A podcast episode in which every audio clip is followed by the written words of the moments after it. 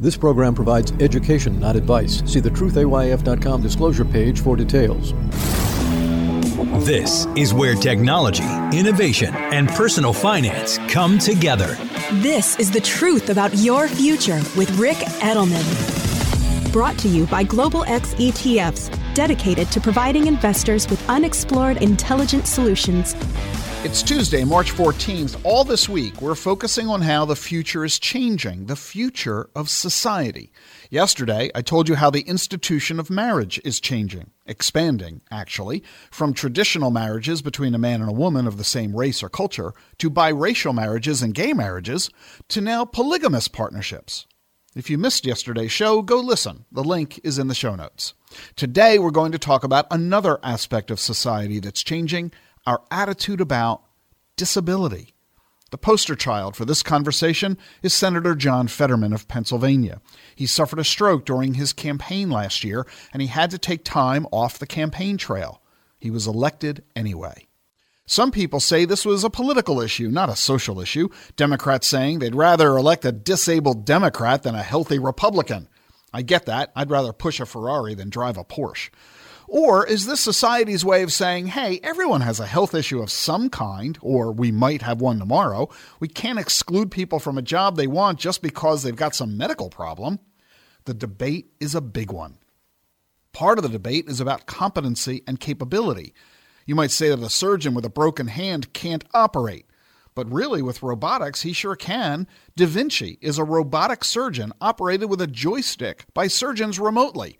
They don't have to be in the operating room. In fact, they don't even have to be on the same continent. Da Vinci performed more than 8 million surgeries last year. So, is a surgeon with a broken hand really unable to be a surgeon anymore? So, is Senator Fetterman incapable of being a senator? He apparently has trouble understanding speech, and so he uses a captioning device to follow along conversations. Conversing is pretty much all that senators do. They just talk and talk and talk, right? And so some people say that being unable to converse is like a pilot who's unable to see, simply not qualified to do the job. This is clearly weighing on the senator's mind. He's so distraught over it that he checked himself into Walter Reed for treatment of depression. We've seen other incidents. In Denver, City Councilman Chris Hinds is paralyzed from the chest down, and when he showed up to speak at an event, he discovered there was no ramp to let him get on stage. So they asked him to climb out of his wheelchair and crawl onto the stage. And he did. He later said, I felt like a circus monkey. He called the experience humiliating. And let's not even mention the fact, well, okay, I am going to mention the fact that the Americans with Disabilities Act requires that there be accommodations for people who are disabled, in exactly the kind of a situation that Councilman Hinds found himself in. Rep. David Ortiz, he's also paralyzed, also uses a wheelchair. He said Chris Hinds' experience is, quote, unfortunately a common occurrence for those of us who live with a disability, unquote. And then there's President Joe Biden. His age is a huge part of the national debate over whether or not he should run for re election. He's 80 years old. But Nikki Haley is 51. She's also announced she's running for president. Is she too old? On CNN, host Don Lemon said that on the air, she's past her prime. So, where do we draw the line? If 80 is too old, is 26 too young? 26 is how old Maxwell Frost is. He's the youngest member of Congress, representing Florida's 10th district. And remember all the stories about how Franklin Roosevelt wouldn't let the press photograph himself getting in or out of his wheelchair? Or Thomas Eagleton, who was the running mate for George McGovern back in 1972? Eagleton was kicked off the ticket when everybody found out he had been hospitalized for depression. In 1975, George Wallace was running for president, and columnist Garry Wills said Wallace was unfit for office. Not because Wallace was a racist, which he was, but because Wallace used a wheelchair, the result of an assassination attempt. If you own a business and you have more than 15 employees, the law requires that you provide reasonable accommodations to people with disabilities. The only exemption is if the accommodations would represent an undue hardship or if it would threaten the safety of either the employee or others. Thanks to technological innovations, we have lots of assistive tech these days magnifying glasses, wireless headphones that can work like hearing aids, cameras that collect for color blindness, speech recognition programs, Zoom for remote connections, auto spell check. It's a long list what our tech does for us. But if you're a plumber, you still need to be able to crawl under a sink. The bottom line is this in past generations, people with disabilities were put away into institutions. They were segregated from society. People who had serious illnesses were hushed up. You couldn't even say cancer. We called it the C word. Mental illness? Hello, insane asylum. 80 year old presidents, senators with stroke and depression, congressmen in wheelchairs, or carrying babies onto the floor of the House of Representatives? Yeah, that's what Congressman Jimmy Gomez of California did in January. All this is a way of saying, hey, we've got issues. We're not perfect, but we won't be sequestered or isolated or outcast any longer. When's the last time you saw someone with an obvious disability in public? In the future, that question will be absurd. Like me asking, when's the last time you saw someone in public wearing blue? If this conversation is making you feel uncomfortable, get over it because this is the future and as far as inclusion of folks who might have a disability, we can't get to the future fast enough. Okay, before we go today, I need to add an additional conversation with you, and that is, of course, about what's going on in the banking world. Been a lot of questions, a lot of confusion about what's been happening, and uh, the story's not over yet. But I can tell you where we are, how we got here, what it all means, and what you maybe ought to be thinking about as a result of all this. First of all, if you're wondering why I haven't talked about it yet, well, that means you haven't been following my Twitter or LinkedIn feeds because I have been tweeting about this and I've been posting on LinkedIn as well. And I did that on Sunday immediately during the fiasco and strongly encouraged the federal regulators to act immediately to prevent another 2008. None of us are happy about the government's need to intervene in this situation, but quite frankly, while we might be unhappy about the need for intervention, that doesn't eliminate the fact that there was a need for intervention. And had the government not done what it did, I fear that we would have gone down the rabbit hole of a 2008 scenario meltdowns like we saw with the collapse of Bear Stearns and Lehman Brothers and that led to what we all painfully recall in the 2008 credit crisis. So, what exactly happened? How did we get here? What does it all mean? In a nutshell, it began with Silvergate Bank. Silvergate Bank is a bank in California that did an awful lot of its business with crypto companies. Picture this you're in the crypto business. Crypto is brand new, innovative, a lot of people uncertain as to its legitimacy, its permanency, its stability. And so if you're an entrepreneur, you're starting a business, you know, known as a startup, and you get some funding from some venture capitalists, first thing you've got to do with your money is to open a bank account to receive the deposit of the funding that you're getting so that you can use that money for operations and, most importantly, payroll. And those are the two accounts that all young businesses create. They create one checking account as an operating account. That's where you pay your bills in, in the business. And you have a separate payroll account, which is an account you hook up with a payroll processing company ADP is the largest uh, payroll processor in the country, so that you can facilitate the payment of salaries to your employees on a weekly or biweekly basis. So, the first thing you've got to do if you're starting a business is you've got to raise capital. The second thing you've got to do is open a bank account to store that capital. And a lot of banks have been reluctant to open accounts on behalf of small businesses in the crypto field because a lot of these banks are saying, we're not sure how stable these companies are. We're not sure how legitimate they are. And so a lot of banks have been a little bit reluctant to do business with crypto companies. We had a similar problem a decade ago with cannabis companies. They were finding it difficult, if not impossible, to find banks willing to allow them to have bank accounts because of the nature of the business they were in. That's not so much the case today, but it was a decade or so ago for cannabis. And that's where crypto companies found themselves as well. Along came Silvergate. Silvergate was a bank in California that was an ordinary, everyday bank, small bank, a regional bank, and they were, like other banks, looking for ways to drum up business. How do we attract depositors? How do we get companies to do business with us?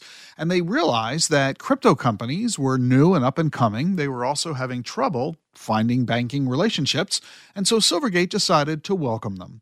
And frankly, was pretty much the only bank in the country willing to do so with such open arms. Well, you fast forward uh, five or 10 years and you discover that most of Silvergate's accounts were with crypto companies. And that raises an eyebrow, frankly, because the reason that we use banks is because we have to have somewhere to put our money. And we want that somewhere to be safe and secure we want two things from our bank.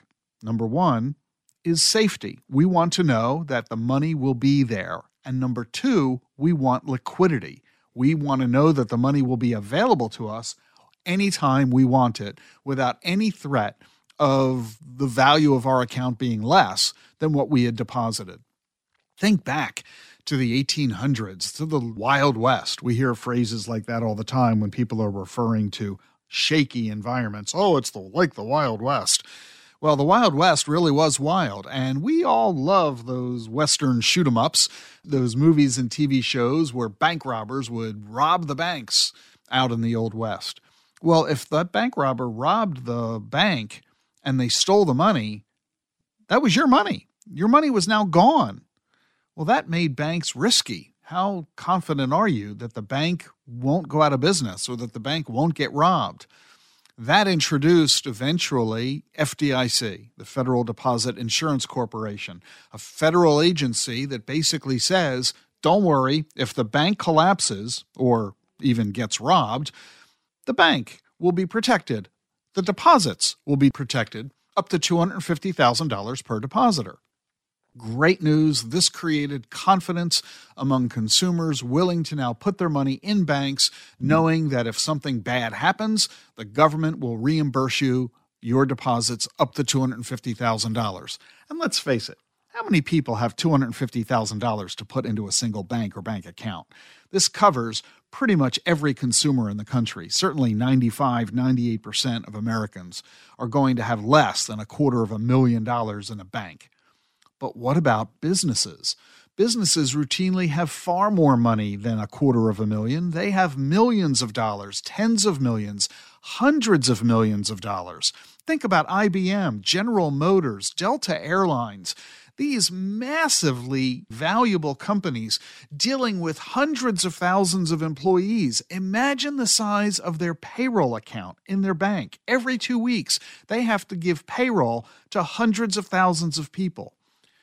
That's pretty big bank account, and that bank account is not protected by FDIC. So, we want to make sure that our banks are safe.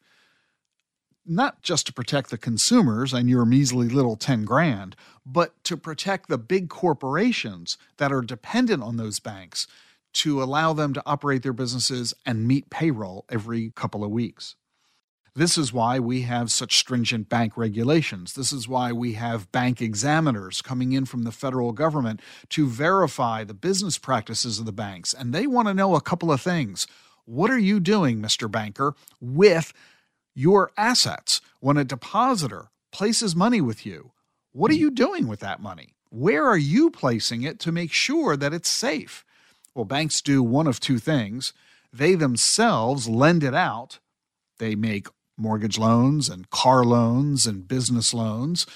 And they also simply put excess cash with US treasuries to make sure the money is super safe and super available. Now, those loans are an issue, aren't they? Because if the bank makes bad loans, that's how the bank will go broke. And all you got to do is watch the movie It's a Wonderful Life to get the sense of what happens when a bank makes bad loans or there's a panic and a run on the bank. That movie articulates it really effectively. So, bank examiners want to know that banks are making safe loans, meaning the people they're loaning money to are going to repay the loans.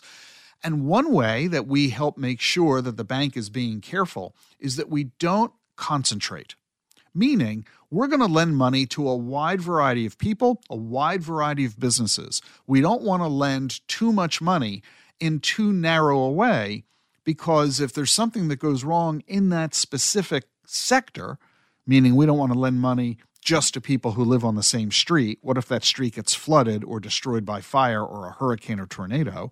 We also don't want to lend money to businesses that are all in the same industry because what happens if something goes wrong in that industry?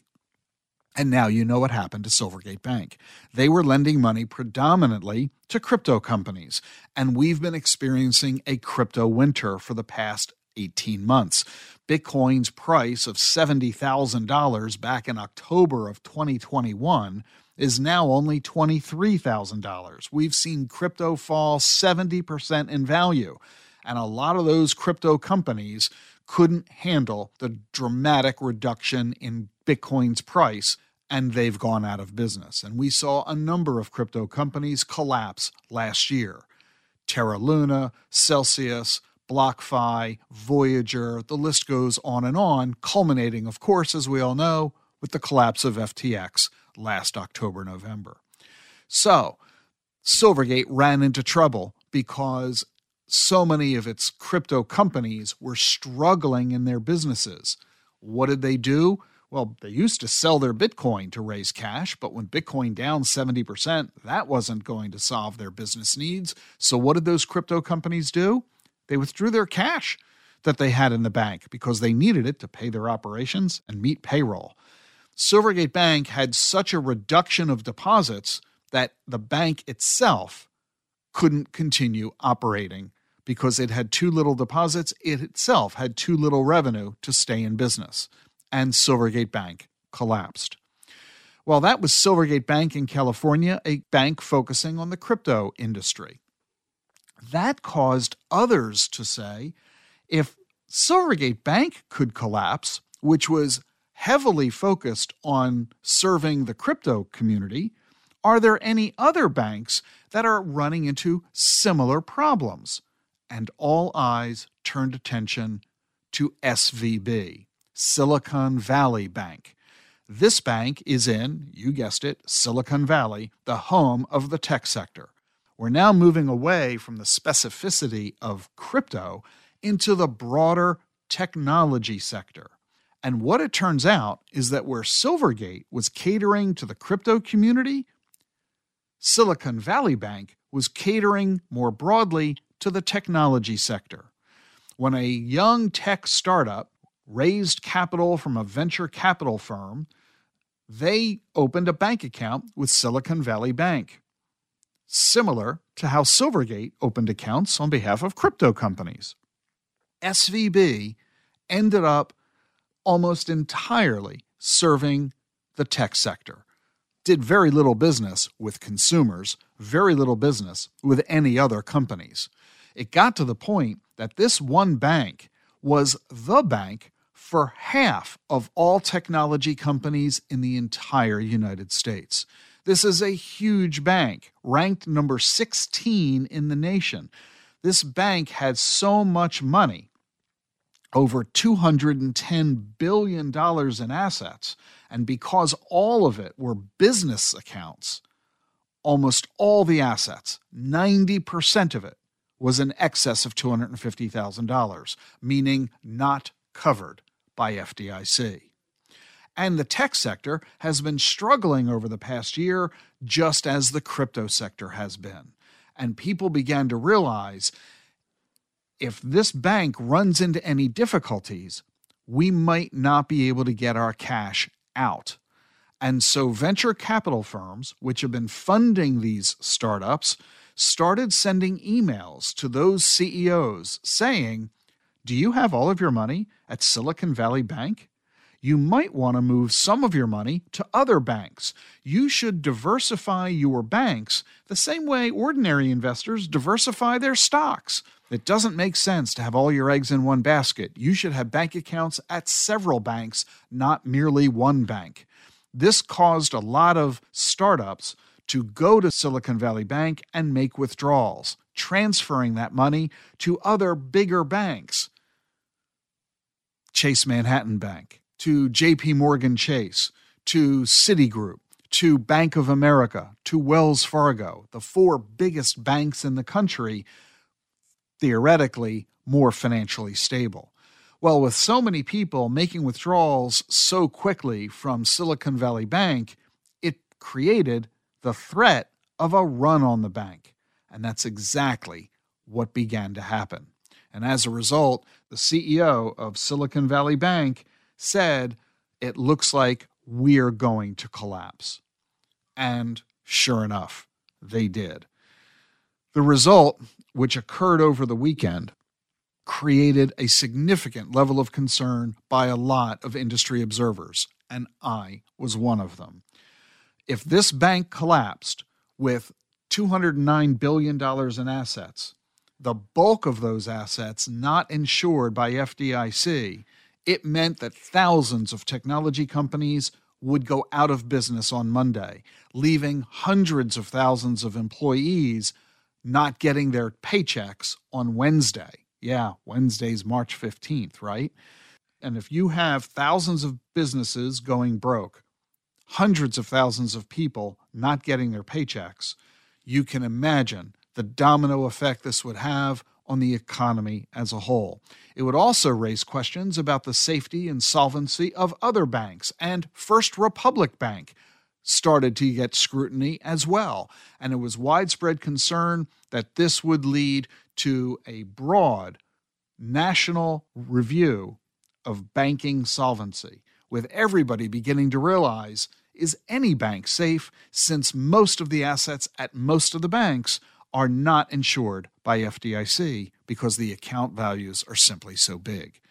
This is why it was imperative that FDIC and the Treasury Department step in to provide reassurance that our banking system is safe. It is.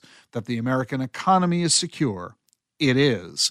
And to demonstrate that by saying, relax, we will provide the capital for all of Silicon Valley Bank depositors, regardless of the size of their accounts. Now, some people are wondering if the bank is, in fact, so strong and so big, what's really the problem? Why couldn't they meet depositor requests for withdrawals? What's the problem here? Well, this is another bad business decision by Silicon Valley Bank. We've already met one bad business decision. They over concentrated. Most of their depositors were tech companies. And if something happened in the world of tech, they were too concentrated to diversify their way out of it. They didn't have business with the automotive sector or the airline sector or the retail sector or the hospitality sector or the healthcare sector. Almost all their depositors are the tech sector. First mistake they made was overly concentrating in the tech sector. The second problem that they made is that they were collecting so many deposits from so many tech companies that they had too much money and they couldn't lend it all out. They couldn't make enough mortgage loans or business loans or car loans. They were simply sitting on tens of billions of dollars of deposits and they had nowhere to lend the money. So, what do you do if you're a bank and you can't find customers to lend your assets to? You deposit your deposits with the U.S. Treasury. You simply buy Treasury securities. Treasuries are the safest security in the world because, in the entire history of the United States government, the U.S. government has never failed in providing interest and principal payments on time. This is why this is considered the safest investment in the world. So that's what Silicon Valley Bank did. It gave the money to the US Treasury and bought treasuries. Well, then what's the problem? They could simply sell the treasuries to create the cash to meet the demand of depositors wanting withdrawals, right? Well, wrong. And here's why. This is the second mistake that the executives made at Silicon Valley Bank. They didn't simply buy 30 day, 60 day, 90 day T bills. They decided to buy 10 year Treasury notes. They did that because the 30 day, 90 day paper were paying terribly low rates of interest. Remember a year ago when interest rates were 0.1%? 10 year treasuries were paying more. And so the bank executives, in a desperate effort to earn a higher yield, put much of the bank's assets into 10 year treasuries. Well, you fast forward a year, here we are today, those 10 year treasuries are now paying 4% in interest, much higher rates. But the bank had bought treasuries when the rates were much lower, meaning that if they had to sell those treasury notes prior to their maturity, they wouldn't get 100 cents on the dollar. And that's exactly what happened. So many depositors demanded their money back that the bank was forced to sell their treasuries.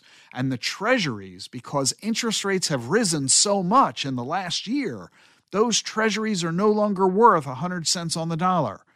They're only worth 80 cents on the dollar. And the bank has discovered a 20% loss of its asset base. This is enough to collapse the bank. And that is why we had this crisis. The first mistake was that the bank overconcentrated by doing business predominantly with one industrial sector, technology companies. And second, it took the excess deposits and made an interest rate play by buying 10 year treasuries instead of 30 day treasuries. That is how the bank ended up collapsing. And the worst part of the whole situation the federal bank examiners didn't stop them from doing this. The bank examiners should have said, You are over concentrated. You're doing too much business with one sector. And you're taking a big risk by depositing your money in interest rate sensitive securities of 10 year maturities. You should be limiting yourself to 30 day, 90 day, one year maturities. The bank blew it, and the banking examiners blew it by allowing them to do it. And so here we are. Little choice but to now step in and protect the banking system, much in the same way as the government was forced to do in 2008. Was this preventable? Absolutely. Was this foreseeable?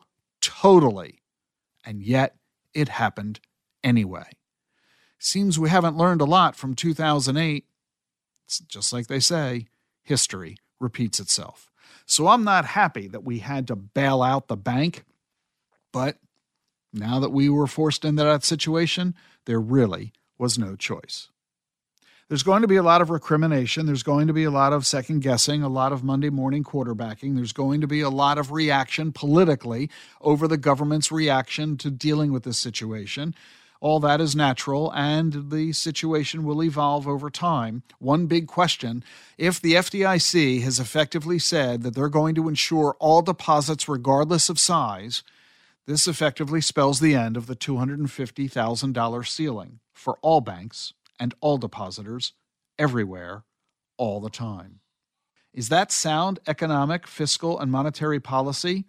Well, I don't know. Even with a $250,000 limit in place, FDIC has only about 3 cents for every $100 it was insuring. Now, with those insured deposits unlimited, you're kidding yourself if you think that the federal government can truly step in and protect you if there is a calamity in the American banking system. So, what's the action step for you? Do what Silicon Valley Bank should have been doing in the first place buy 30 day T bills and ladder them. Buy 30, 60, 90 day T bills and rotate them. Every time a 90 day T bill comes due, replace it with a 30 day T bill. This way, every three months, one third of your money becomes liquid, and this way, you'll have the safety and liquidity unavailable anywhere else for as long as the United States government is open for business. More to come on this subject in the days and weeks to follow for sure.